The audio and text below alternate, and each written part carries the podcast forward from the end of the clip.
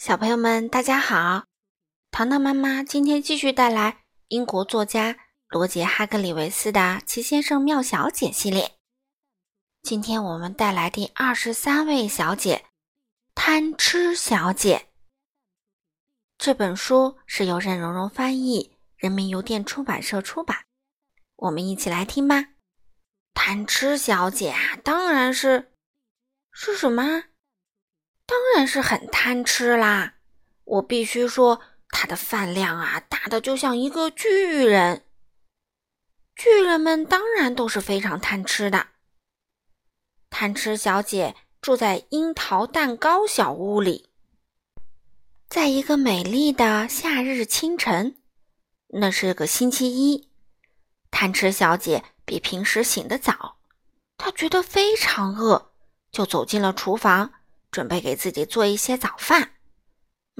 的确是一些早饭，是香肠。如果你早饭吃香肠，或者我早饭吃香肠，我们会吃多少呢？一根，要么两根，或许三根。你来猜猜，贪吃小姐早饭要吃多少根香肠吧？66根。来吧，数一数。66根饱满多汁，而且还滋滋作响的热香肠。这句话说起来有些费劲，而这些香肠吃起来呢，就更加费劲了，除非你是贪吃小姐。贪吃小姐把盘子里最后一根香肠切成两段，然后把其中一段扔进了嘴里。他心满意足地呼了一口气，真好吃啊！他心想，现在我再吃点什么好呢？猜猜他又吃了什么？烤面包。如果你早饭吃烤面包，或者我早饭吃烤面包，我们会吃多少片呢？也许是2片，可能3片。猜猜贪吃小姐早饭要吃多少片烤面包？23片。23片厚厚的、美味诱人的烤面包，还要涂上果酱。贪吃小姐正舔着第23片烤面包残留在她嘴上的面包屑。这时，有人敲响了樱桃蛋糕小屋的门。是邮递员。有你的信，贪吃小姐。邮递员高高兴兴地说。哦，好啊，贪吃小姐微笑着说，她喜欢有人给她寄信。你想在这儿喝杯茶吗？她问邮递员。我正想要喝一杯。的确是一杯茶，但你要看看贪吃小姐的茶壶有多大。邮递员喝了一杯茶，聊了会儿天儿，谢过贪吃小姐后就走了。贪吃小姐给自己又倒了一杯，你知道吗？她已经喝了11杯了。然后打开了信封，那封信是她的表哥贪吃先生寄来的。亲爱的贪吃小姐，她写道，她总是这样给她表妹写信。下个星期3是我的生日，请你在4点的时候来喝茶吧。贪吃小姐非常高兴，她已经有一段时间没有见到她的表哥了。星期3到了，天气很好。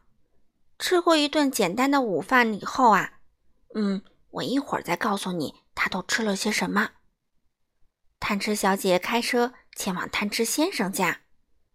不过出发前，她在汽车后座上放了一样东西。一样很大的东西，那是他要送给贪吃先生的生日礼物。正好4点钟的时候，贪吃小姐的车停在了贪吃先生那座圆乎乎的房子前面。贪吃先生已经在那儿等她了。你好，贪吃小姐，他笑着说，好久不见，又见到你真是太开心了。贪吃小姐笑着说，生日快乐。然后他重重地亲了贪吃先生一下，贪吃先生的脸都红了。快进来吧，他说，茶都准备好了。贪吃小姐跟着贪吃先生走进他的房子，然后他突然想起了什么事情。你应该知道他想起了什么，对吧？没错，贪吃先生的生日礼物。等一等，他说，你能帮我把车里的一个东西拿出来吗？他说着露出了微笑。那个东西挺重的，他补充说。当然可以呀，贪吃先生同意了。在贪吃小姐汽车的后座上，有一个你见到过的最大的生日蛋糕。那是一个很大、很庞大、很硕大、很巨大、大得不得了的葡萄干蛋糕。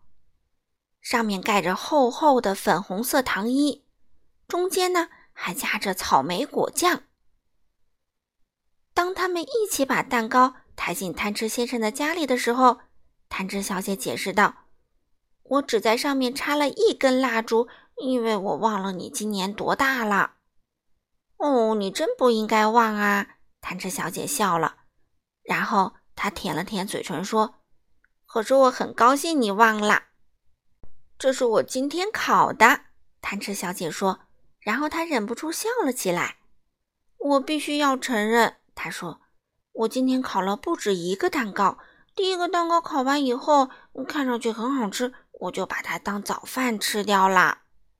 说完，她又咯咯笑起来。第二个蛋糕烤完以后啊，看起来还是那么好吃。他接着说，我把它当午饭吃掉了。贪吃先生笑得嘴角都快咧到耳朵那边去了。下午茶时间到了，贪吃小姐，他说。哇，这两个贪吃的家伙可真能吃啊。好了，小朋友们，今天的故事就讲到这里啦。下次我们会带来第24位先生，晕先生。好了，小朋友们，我们下次再见喽。